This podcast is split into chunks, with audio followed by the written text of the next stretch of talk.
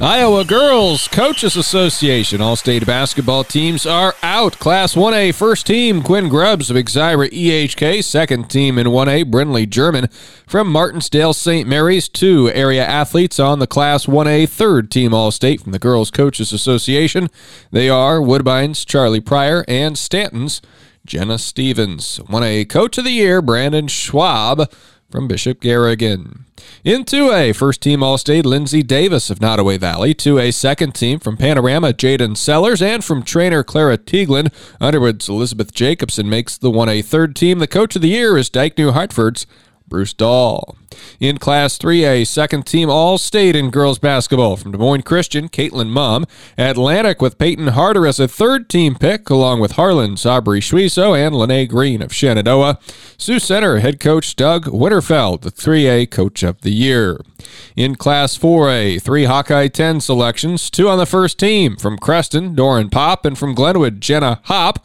In Class 4A, on the third team out of Lewis Central is Lucy Scott, while Adam Jones from Dallas Center Grimes is the 4A Coach of the Year, and Jennifer Getz of Pleasant Valley, the Class 5A Coach of the Year in girls basketball in the awards from the Iowa Girls Coaches Association. Atlantic boys track and field team is deep this season with 54 team members. Head coach Abby Becker says the depth is spread out over all events. Not heavy on the sprints, heavy on the distance. Um, coach Best has a ton of throwers that he's working with, and so I'm really excited to be to see what we can do this year. Three individual state qualifiers are back this season, and all but one team member returned from their state qualifying shuttle hurdle, 4x800 and 4x400 meter relays. Also returning are state high jump qualifiers Jaden Prohl and Colton Rasmussen, and state high hurdle qualifier Jackson McLaren.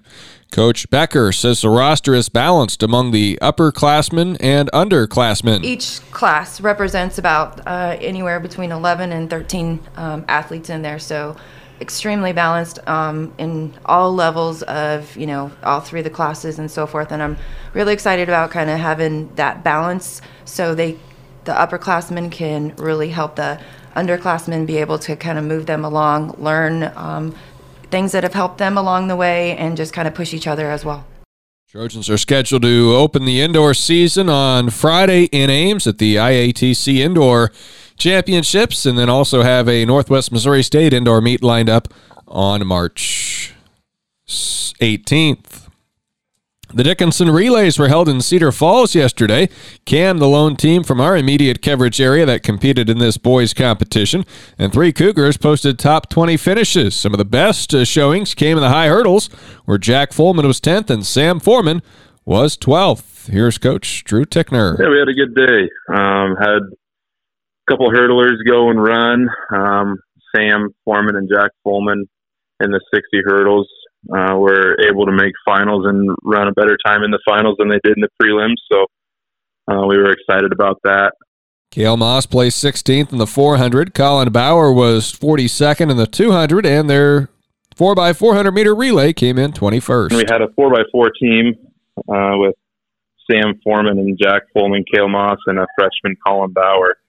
Um, ran really well. So I was very pleased with kind of that first meet of the year and not knowing where we were at, but um, it was a good day. And Corbin Peach threw a PR of 38 feet, 10 and a quarter in the shot put. Corbin Peach threw shot put, blew his record out of the water that he had last year, his personal record. So um, good start to the season for him there.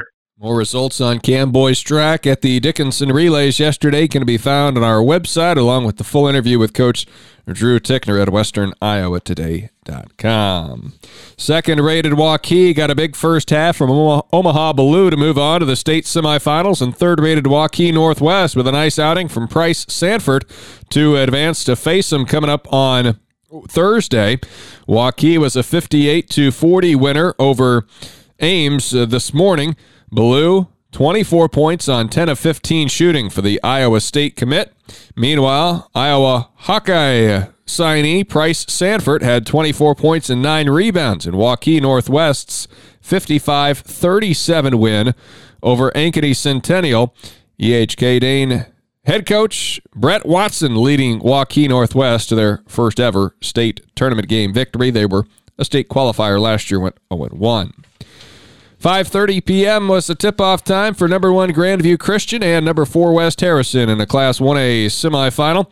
The uh, Thunder undefeated and the Hawkeyes at 24 and 1. West Harrison with their first ever state tournament game victory on Monday trying to continue that momentum against a team that's been in the championship game 4 of the last 6 years.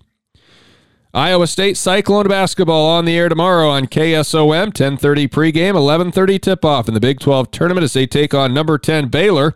ISU comes in at 18 and 12 while the Bears are 22 and 9.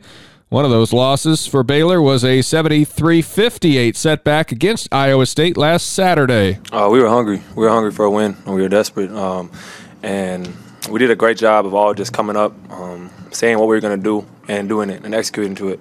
Um, we had everyone at the at the bench um, put in valuable minutes and great efforts.